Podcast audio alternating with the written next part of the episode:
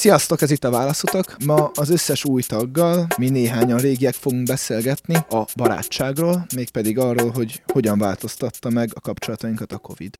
Most egy olyan játékot játszunk az újakkal, amiben mindenki választott magának két Dixit kártyát. Az egyik a barátságait jellemzi a Covid előtt, a másik a barátságait jellemzi a Covid alatt, és most ezekről fogunk beszélgetni, mindenki elmondja, hogy, hogy milyen képek vannak előtt, és hogy miért ezeket választotta. Én egy olyan kártyát választottam, amin van egy szőlőfürt, a lényeg a szőlőszömegben van, ugye csoportosulnak, vagy hát, hogy nyilván egy fürtön vannak rajta. Hát én kicsit így érzek a barátaimmal is, hogy nagyon sokat vagyunk együtt, így, mintha egymás mellett nőnénk fel. És ahogy egy szőlőszemecskének és a többi szőlőszemecske, nekem is nagyon fontosak a barátaim és az életem részei. Az, hogy be vagyunk zárva, és interneten tartjuk a kapcsolatot, az persze teljesen jó, meg beszélgetünk egy csomót, és lelkizünk egymással, ami szerintem nagyon fontos mindenkinek. Viszont tényleg nincs meg az a személyes kontaktus, kapcsolat, ami szerintem azt tud fenntartani egy barátságot, és ez a rengeteg korlátozás ez nagyon-nagyon megnehezíti, hogy fent maradjanak. Teljesen egyetértek abban, hogy a vírusjárvány ideje alatt kevésbé szoros kapcsolatok és barátságok tönkrementek, és fényderült azokra a barátságokra, amik igazán fontosak ahhoz, hogy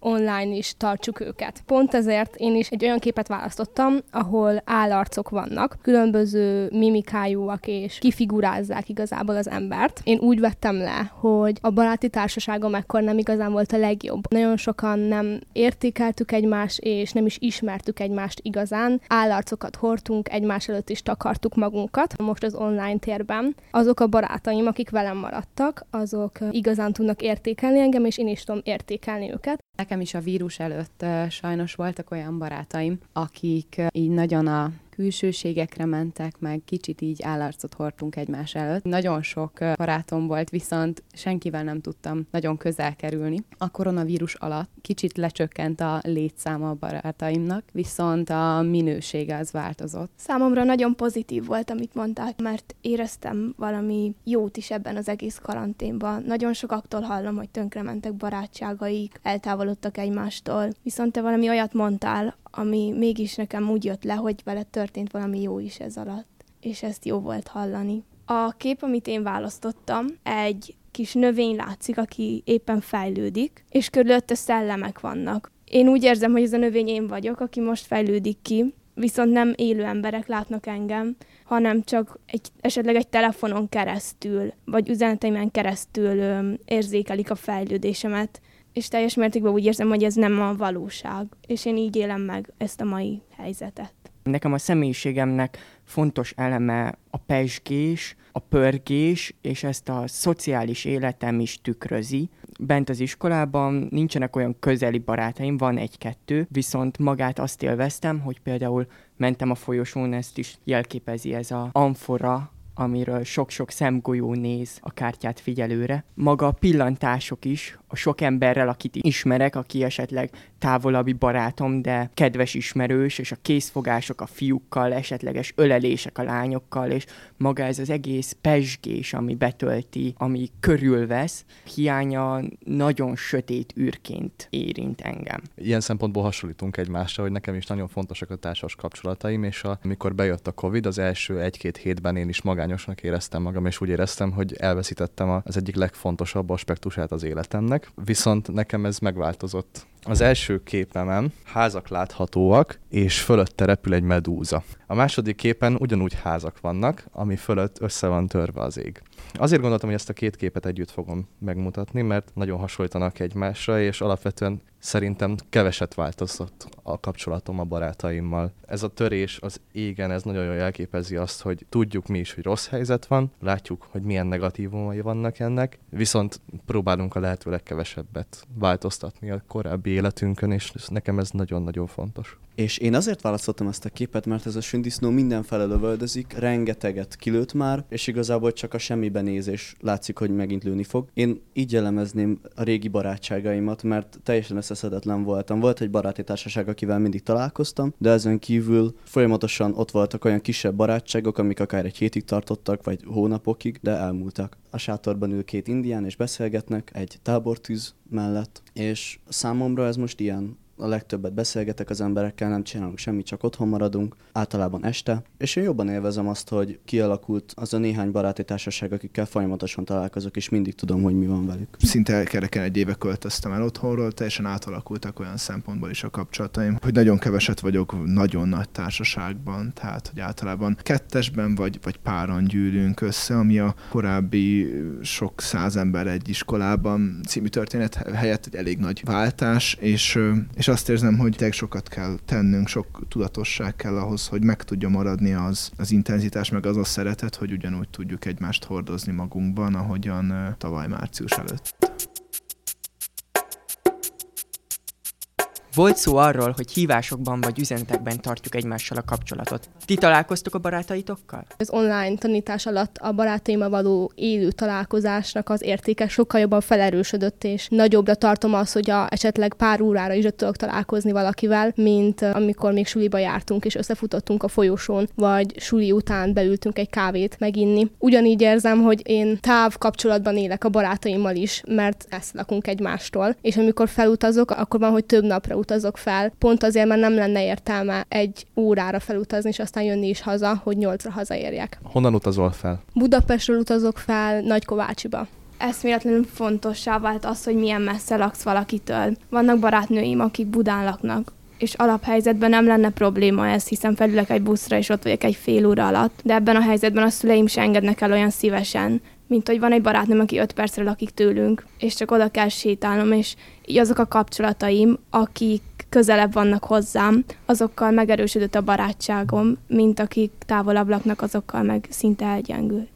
Anna említetted most a szülői befolyást. Ez ennyire hangsúlyos a ti életetekben most a Covid alatt, hogy, hogy bizonyos dolgokat nem is ti, meg nem is a törvények korlátoznak, hanem a szüleitek? Igen, én, én például most egy aktuális saját tapasztalatból tudom mondani, hogy nekem márciusban lesz a szülinapom, és egy ilyen kis nyolc fős összejövetelt szerveztünk, és most derülnek ki, hogy tagokat nem engedik el a szülők, és emiatt a teljes összejövetelt át kell szervezni úgy, ahogy mert sorra mondják le, hogy engem se engednek el, engem se engednek el, engem se engednek el. Nagyon sokat számít, hogy a szülő mennyire aggódik, hogy mit lát, mit hall, és hogy az alapján mit mond a gyereknek. Engem szerencsére mindenhova engednek, viszont a legjobb barátomat nem. És megérem ezt a kontrasztot, hogy minden barátommal találkozhatok, kivéve azzal az egyetlen egy barátommal nem, akivel együtt töltünk négy évig, akiről mindent tudok, és mindent megosztunk egymással, és őt a szülei addig nem engedik el, amíg nem oltják be a szülőket. Viszont ez a fiú ezért minden barátságát befejezte, és senkivel nem tartja a kapcsolatot, és nem tudjuk vele tartani a kapcsolatot. Nekem ebben az volt az érdekes, hogy ugye mondhatni a koronának az első hullámába engem egyáltalán nem engedtek ki. Tényleg 0-24-be egész nap otthon kellett ülnöm, tanulnom, és még így a minimális találkozások sem jöhettek létre. Viszont most, ami nekem érdekes, az az, hogy a második hullám alkalmával sokkal inkább felszabadultabbak a szüleim ilyen szempontból. Tehát sokkal jobban elengednek, ők is szabadabban mászkálnak ide-oda, és valahogy, mintha azzal, hogy ez már egy, egy újabb, egy második szakasz ennek az egész járványnak, bennük is enyhült, vagy felszabadult volna valami. Az én szüleim most másfél hete jelentették ki, hogy nem mehetünk városba, nagy közösségbe. Látták, hogy felugrattak a fertőzöttek számai. Viszont beszéltünk velük a tesóimmal, hogy persze értjük ezt, meg persze féltjük a nagyszüleinket, őket is. Szerintem nem gátolhatnak meg minket a saját fejlődésünkben, mert igenis egy találkozó szerintem rengeteget számít abban, hogy a gyereknek vagy egy embernek az aktuális életérzése, az élethelyzete milyen. Megértették, és újra engedtek minket. Szóval ez szerintem egy ilyen nagyjából egy hétig tartott, viszont az rossz volt, az kifejezetten rossz volt sokszor a lelkiismeretem tart fel, mert az van bennem, hogy mi van, hogyha pont most kapom el, és én a nagyszüleimet féltem, mert úgy érzem, hogy velük is kell azért találkoznunk, mert észreveszem rajtuk, hogy mennyire káros a kapcsolatok elvesztése. És mindig az van bennem, hogyha én most találkozom egy barátnőmmel, akkor vajon nem találkozhatok a nagymamámmal? Engem főleg ez visel meg a legjobban. Nálunk ez a kezdetektől egyértelmű volt, hogy nem találkozhatunk nagyszülőkkel, hogy védjük őket, viszont a, már az első hullámban is a szüleim engem mindenhova elengedtek. És aztán szeptemberben én covidos lettem, és haza is vittem. 14 napot karanténban voltunk, akkor még így voltak a szabályok, és azt hittem, hogy ez fel fog borítani mindent, és most teljesen megváltoznak a kapcsolataim, és hogy máshogyan fogunk ezután bármit csinálni de aztán úgy alakult, hogy talán még szabadabb lettem, mint előtte voltam. Egyrészt azért, mert amennyire most tudjuk, immunisak lettünk egy ideig magára a vírusra, másrészt pedig megtapasztaltuk azt, hogy hogyan hat ránk a vírus, és, és kiderült, hogy mi viszonylag jól reagálunk rá, és tünetmentesen végigmegyünk rajta, és ez adott egyfajta felszabadulást, hogy akkor most már valamilyen szinten lelkiismeret furdalás nélkül tudok találkozni a barátaimmal, és talán még többet, mint az előtt. Ha nem találkozom a barátaimmal, akkor az sok esetben nem azért van, mert nem engednek el, hanem néha azt érzem, hogy nem akarok, és nincs kedvem hozzá. Azt vettem észre, hogy én elég szociális ember voltam, és elég sok embert ismertem, elég sok barátom volt, vagyis olyan emberekről azt gondoltam, hogy barátom. A tavaszi karantén óta a barátaim száma nagyon lecsökkent, és rájöttem arra, hogy nekem bizonyos emberekre nincs szükségem. És konkrétan így kiszortíroztam az embereket, legalábbis én így éreztem, és ez lehet, hogy kegyetlen, de semmilyen felszínes kapcsolatom nincs most. És csak azokkal találkozok, akikkel akarok, és igen, van olyan, amikor azt mondom, hogy én ezzel az emberrel nem akarok, mert nincs kedvem hozzá, mert nem olyan fontos, és tudom, hogy én sem vagyok neki olyan fontos, csak valamiért éppen nem tudom, összefutottunk, és akkor megbeszéltük, hogy talizunk, hogy én nem érzem magam emiatt hibásnak, és szerintem ez, ez kifejezetten jó, hogy abban megerősödtek a kapcsolataim, akikkel igazán érdemes, és azokkal pedig gyengültek, akikkel meg egyáltalán nem.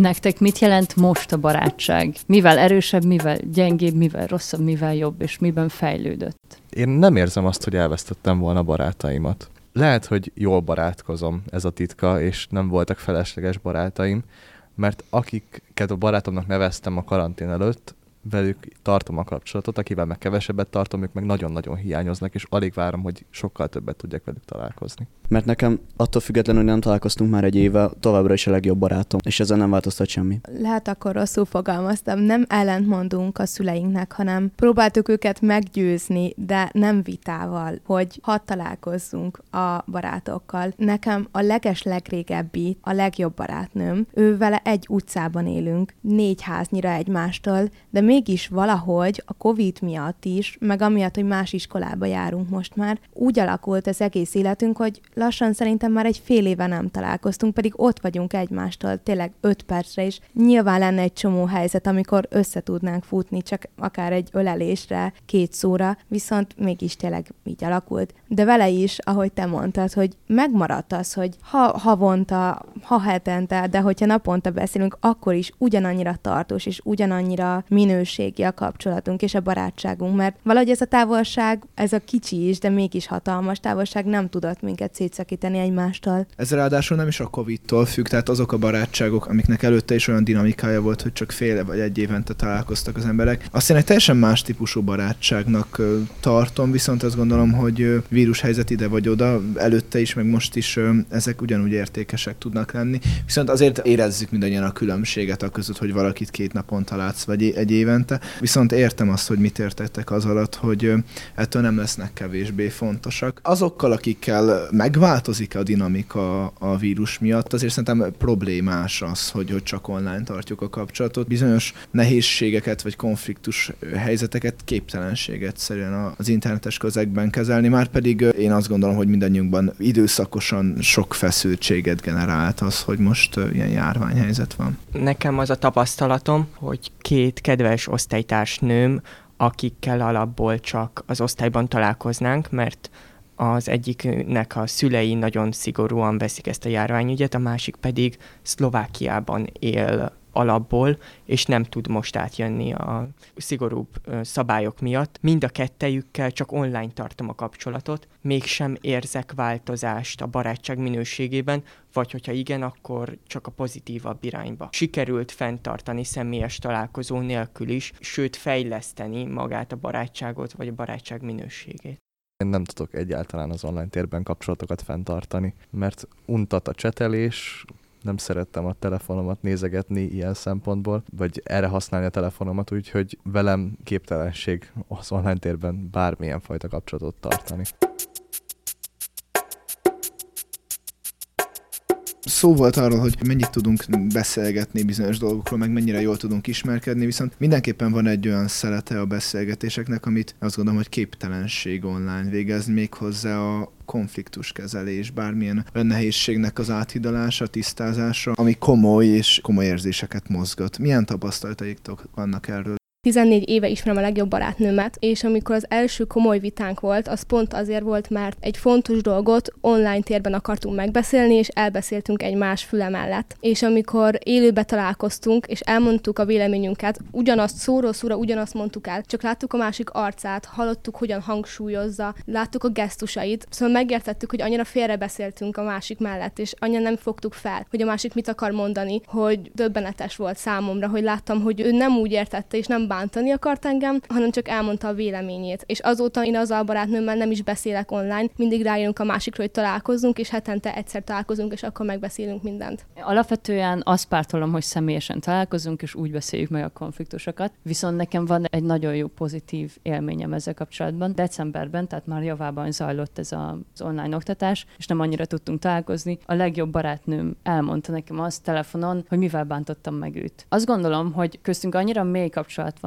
és annyira őszintén vagyunk egymással alapvetően is, hogy szerintem mi ezt tökéletesen meg tudtuk beszélni. És nagyon pozitív élmény volt. Órákon át beszéltünk telefonon, mindketten kibeszéltük magunkat, kisírtuk magunkat, és tökéletesen jól meg tudtuk beszélni a dolgot. Úgyhogy szerintem itt nem mondhatjuk azt, hogy minden esetben rossz online megbeszélni a dolgokat. Ez nagyon függ a kapcsolatotoktól, és attól, hogy mennyire vagytok őszinték, és mennyire mély a barátságotok csatán van az a csodálatosan kegyetlen dolog, hogy láttamozod az másik üzenetét, és az, az valahogy a konfliktus kezeléshez egy plusz ízt ad, mert élőben nem tehetsz meg olyat, hogy a vita közepén fogad és kisétálsz, vagy hát végül is megteheted. Csak ott utánad mehetnek, és még hallod, amit mond, és arra muszáj reagálnod, de itt meg az annyira idegtépő, amikor látod, hogy leírtad, az érveltél, esetleg hangüzenetben küldted, mert van, amikor túl sok minden van, és azt nem tudod leírni, és akkor hangüzenetet küldesz, és a másik láttam hozzá, és akkor te ott telefon vagy gép előtt ülve a hajadat téped, hogy most ez mit jelent. Azt gondolom, hogy ha van rá lehetőség, akkor mindenképp érdemes minél előbb találkozni, és figyelni saját magadat, hogy halmozódik-e benned bármi addig.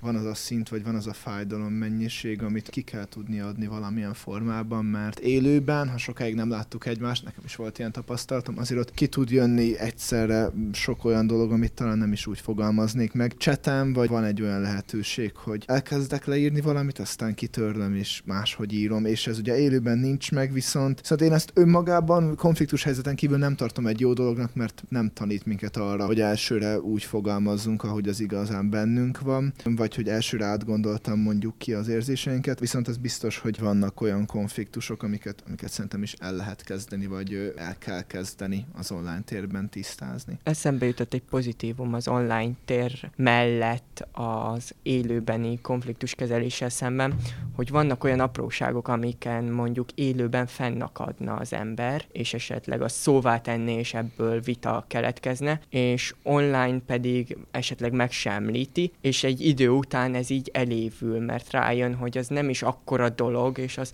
lehet, hogy élőben rácsattant volna a másikra, viszont így online lehetősége van elévülni, és az időnek megoldania, és akkor visszatekintesz, hogy há, ezen a marhaságon akadtam fent. Ez szerintem pozitívum. Pont ezért nem szeretek komolyabb témákról beszélgetni, legyen az konfliktus, vagy az érzésémről beszélgetni az online térben, mert nekem ad egy ilyen kellemetlen érzés, hogy azt vissza tudom olvasni. És legyen az őszintén leírtam, vagy, vagy düböl írtam le. Amikor azt visszaolvasom, akkor nagyon megbánom. És ugyanez van, hogy, hogy azt meg tudják örökíteni, és le tudják fotózni, és aztán tovább tudják küldeni. És nem azért gondolom ezt, mert nem bízok a barátaimban, hanem mert tudom, hogy egy-két ember lefotózza és tovább küldi a másiknak. És engem nagyon zavar, hogy az a beszélgetés, ami négy szem közt személyesen folyna, azt egy harmadik ember is láthatja. Én pont azt vettem észre, hogy sokkal jobban fent tudok akadni olyan dolgokon, amiket leírnak, mert azt vissza tudom olvasni bármennyiszer, és ahányszor elolvasom, annál jobban beleélem magam, hogy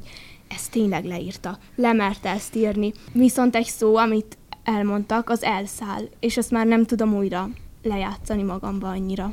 Az biztos, hogy megtanít minket az a Covid helyzet arra, hogy jobban tudjuk kezelni online is, és élőben is a kapcsolatainkat, és tudjunk élni azzal a lehetőséggel, hogyha valakivel találkozhatunk, viszont fejlődjünk abban, hogy a saját igényeinknek megfelelően kommunikáljunk az online térben is. Nagyon jó azt látni, hogy mennyi örömet, meg mennyi szépet, jót láttok ebben az elmúlt egy évben, ami nyilván iszonyatosan nehéz volt a legtöbb szempontból.